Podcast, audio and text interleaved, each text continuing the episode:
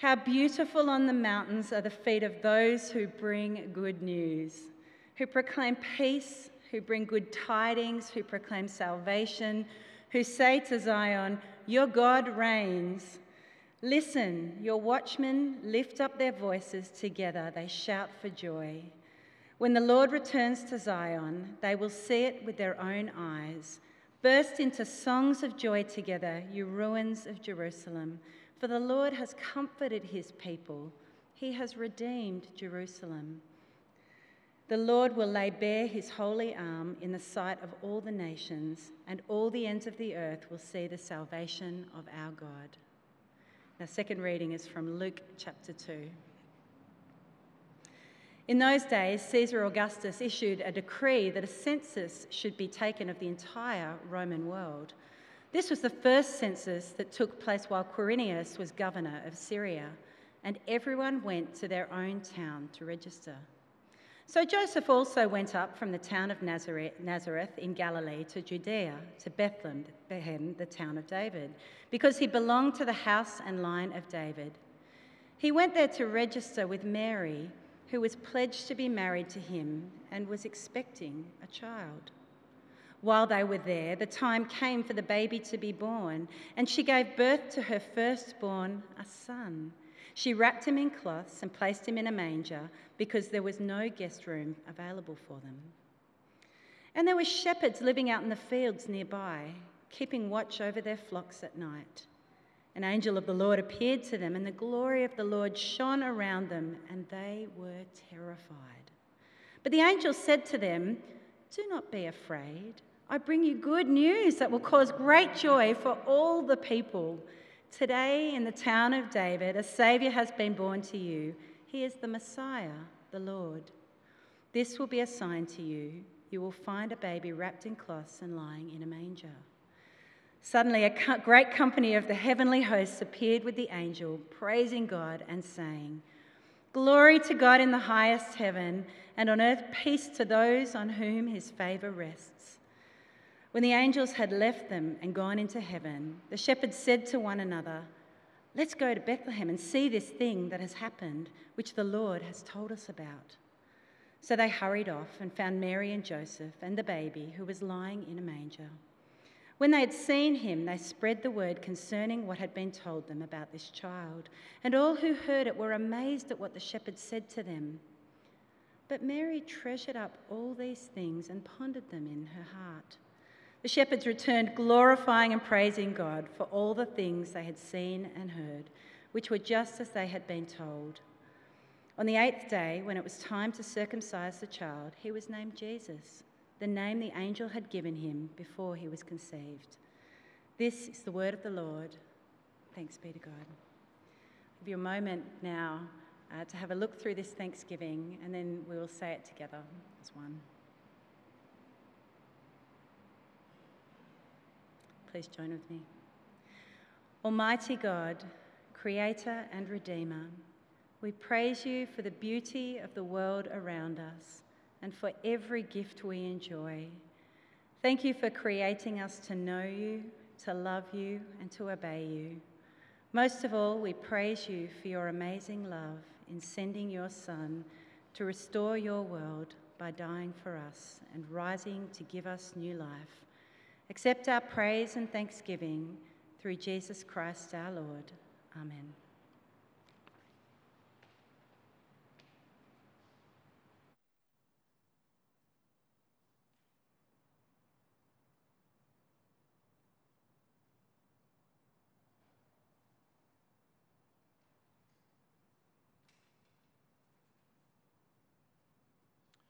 Let's pray. Lord, may your word live in us bear much fruit to your glory. Amen. This is the fourth sermon in our Advent and Christmas series, Let Light Shine. And today in Luke 2, it's a literal light that shines, also a terrifying light, at first anyway. And it's the beginning of a process of speaking about something amazing and welcome that continues to this very day. And there were shepherds living out in the fields nearby, keeping watch over their flocks at night.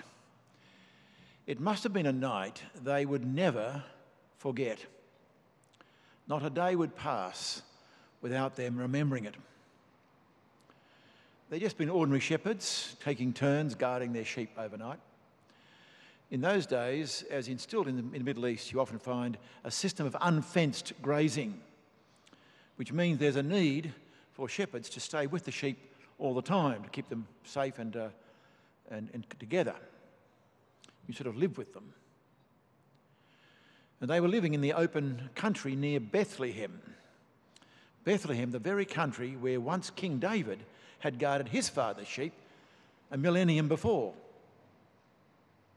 He went on from being a shepherd boy to becoming a wonderful liberator and ruler of God's people, Israel. In fact, it's rather funny about that. Although great kings were once shepherds, and the word shepherd could be used of leaders, and even God himself is likened to a shepherd, in practice, actual shepherds and herdsmen had a poor reputation. They were regarded as untrustworthy, and their, word, their work made them unclean ceremonially. They were social outcasts. I was thinking, it's a bit like that today when you find there is at least one profession I can think of already where so often, not at the moment, but often the greatest in the land, the Prime Minister and the Governor General themselves are in. And yet, in practice, we regard them as distrusted and disliked. I'm talking, of course, about lawyers. Or perhaps, no, perhaps for us might be real estate agents. And behold, there were that region lawyers in the field keeping watch over their files by night, perhaps. Or used car salesmen keeping watch over their lots by night. Well, that's shepherds for you. What was going on in their mind that night? Well, probably not much, actually. Though they could have been reflecting upon the way things were. Here they were, right where King David grew up. And yet, how different things were now. Israel was not under control of its own land at all. It was the Romans, the pagan Romans, the polytheists. And then there was the so called king of the Jews, Herod the Great, but no David. You may say, so what? You know, history, nations rise and fall, but this was different. This was no ordinary nation.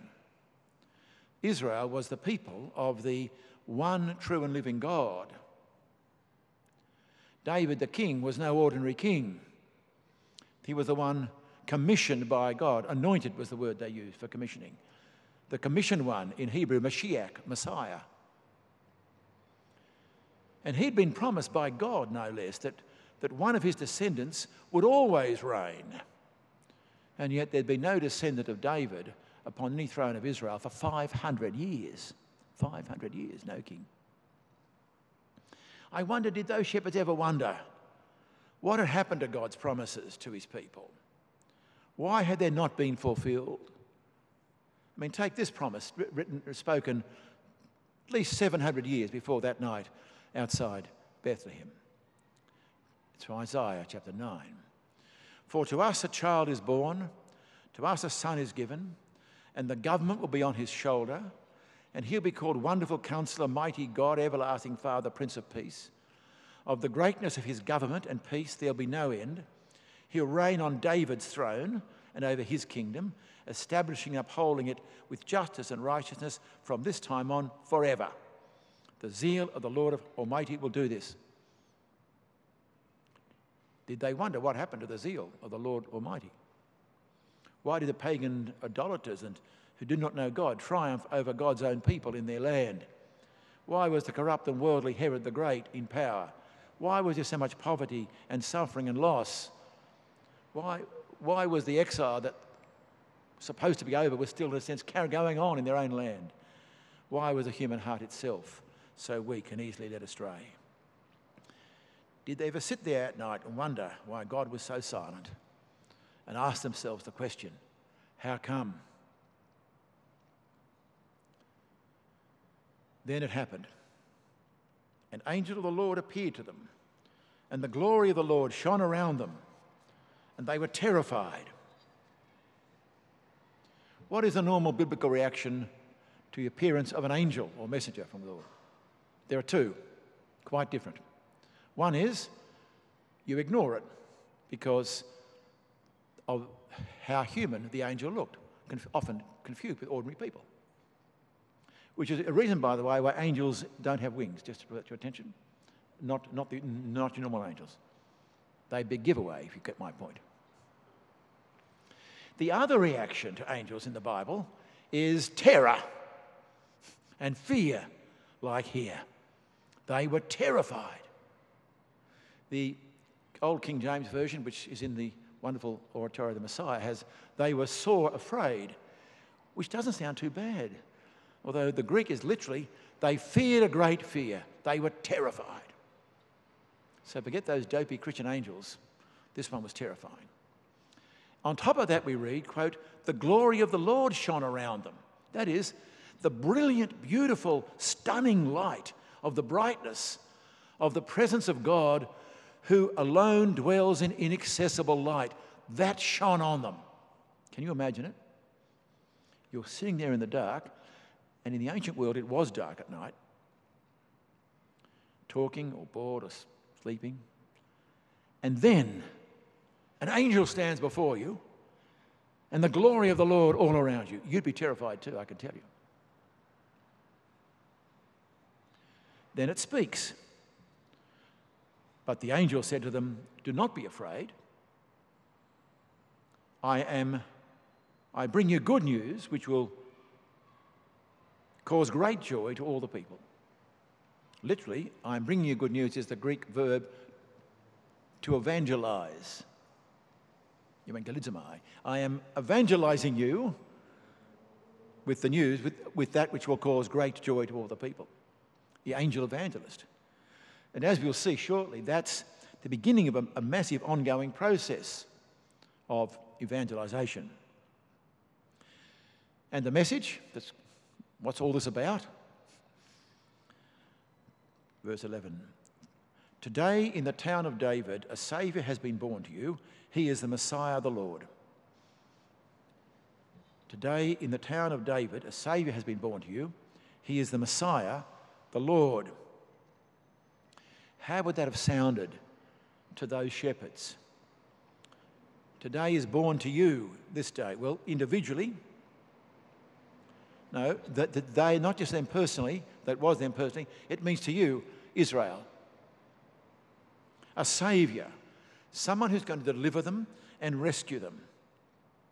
Interesting, Caesar Augustus, Octavian, who was the Roman emperor at the time, had, who had restored peace after the uh, terrible civil wars at the, at the end of the Republic, styled himself Saviour of the world.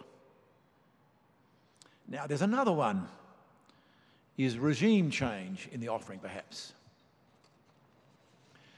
Who is the Messiah, the anointed one, the commissioned one, the king, a king of some kind, the Lord, the Lord, he who rules, he who gives authority, it's also a word used often in reference to God. And this will be in the town of David. Well, where else? Once the town of David, now this new other one. now, whatever that means to them, it, it was a message of hope and of consolation from beyond the normal human possibilities. A message of wonderful new beginning.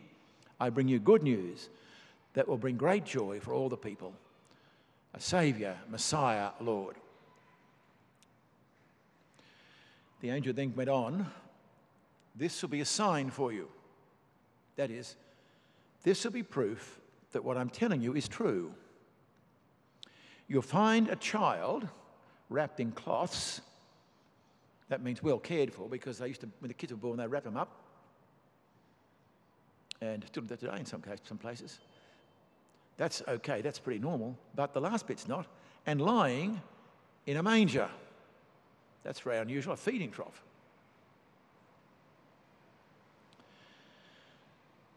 Verse 13. Then suddenly, by the way, you wonder if the angels maybe could, you know, everything is suddenly with these angels, right? Be a little more gentle in the way they appear, but no. Then suddenly, a great company of the heavenly host appeared with the angel praising God and saying, Glory to God in the highest heaven and on earth peace to those on whom his favour rests. What is a multitude of the heavenly host? Well, host means an ordered, an ordered troop, like an army. Multitude means an awful lot of them. So suddenly there's this awful lot of, of these, the angels from, as it were, the heavenly court itself, those from the presence of God.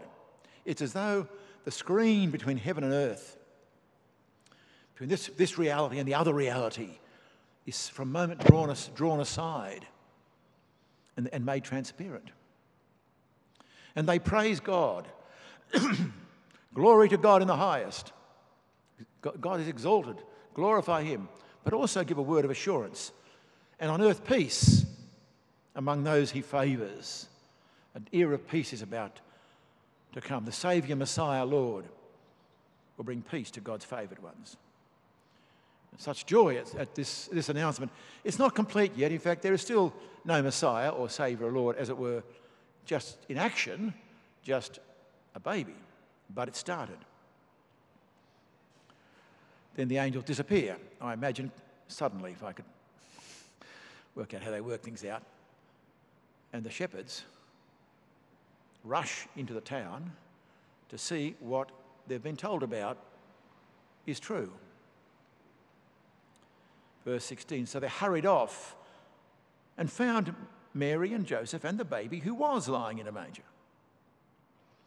I don't know how long it would have taken them, but they got there, and fair enough, there was a newborn baby, and there it was lying in a manger. You may say, why in a manger? Isn't that a feeding trough for animals? Well, back in chapter 2, verse 6, we're told why. I quote, While they were there, that's in Bethlehem, the time came for the baby to be born. And she, that's Mary, gave birth to her firstborn, a son. She wrapped him in cloths and placed him in a manger because there was no guest room available for them. That's the NIV translation, and it's a good one. Despite all the images and Christmas plays, the Greek word normally, or traditionally translated in, kataluma, does not mean a hotel. It's more accurately translated a guest room or living space.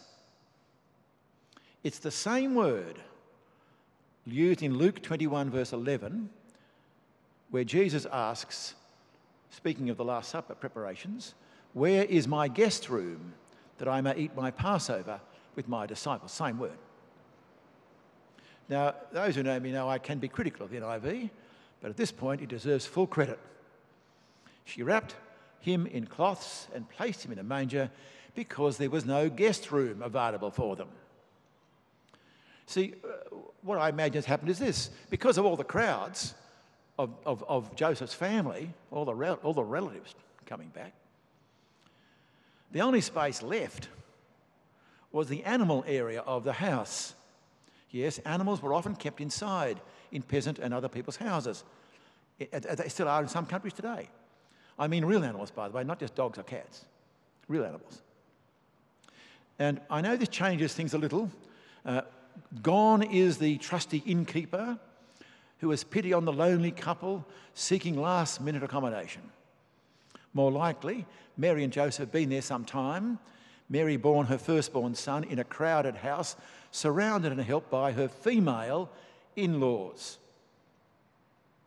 Because there was no room in the living quarters, they, put some, they got some peace and quiet out the back or downstairs and put the child in a feeding trough. Have to do.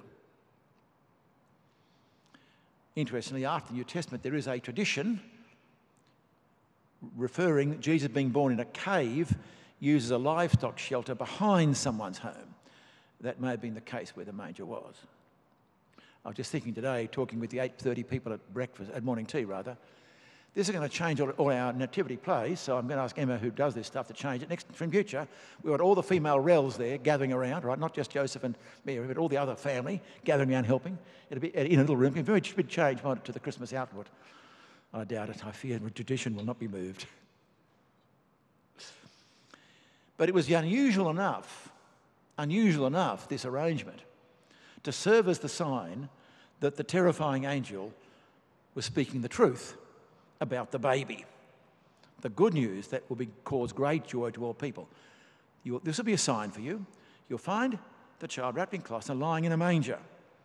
The good news, the announcement that a Saviour who is, who is Messiah and Lord has been born. Well, now convinced, the, the shepherds become evangelists themselves.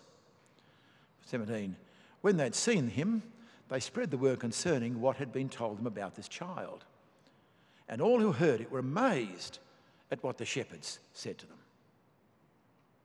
It goes, angels, shepherds, shepherds, shepherds check it out. Shepherds spread the word what they heard from the angels. Everybody's amazed. But there's one person who is thinking more deeply. Verse 19. But Mary treasured up all these things and pondered them in her heart.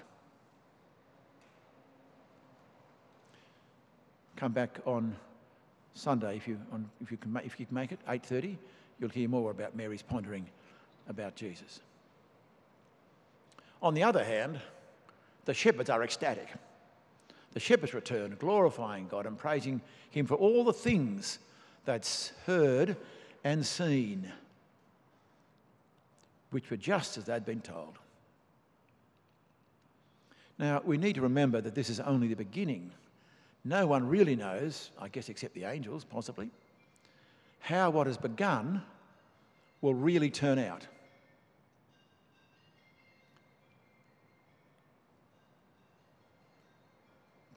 Thank you. No one really knows, except the angels, how what has begun will really turn out. I mean, I guess for them back then to hear of a Saviour who is the Messiah, the Lord, sounds like another David, a new David, a, better David, a king to replace Herod the Great and liberate the Holy Land from the Romans and their polluting presence and issue in a reign of peace and security and prosperity. God's reign as king through his Messiah, his commissioned king. And in a way, that's sort of true, but not as, as you would expect. Certainly, they couldn't for a moment have foreseen that day, 30 years later, when the angel's message of one who is the Messiah and Lord would be proclaimed openly in Jerusalem, in what for the hearers was a shocking announcement. I'm taking you to Acts 2, verse 36. Peter is speaking to the crowd that's gathered. And he concludes his remarks with this announcement. Therefore, he says, let the entire house of Israel know with certainty that God has made him both Lord and Messiah. There's the two categories. This Jesus, whom you have crucified. Lord and Messiah God has made him Lord and Messiah. Who? The man you crucified.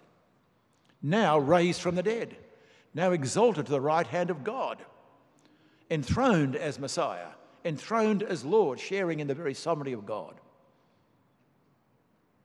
Although interesting, that it's in the name of that Lord Messiah, Jesus, that forgiveness is next offered to the very ones accused of crucifying him. The very first forgiveness offering is to them his Saviour, who is Lord and Messiah. Nor could they have ever guessed in their wildest dreams that what kind of Saviour who is Messiah and Lord this baby could be. I'm thinking of the scale and breadth of it.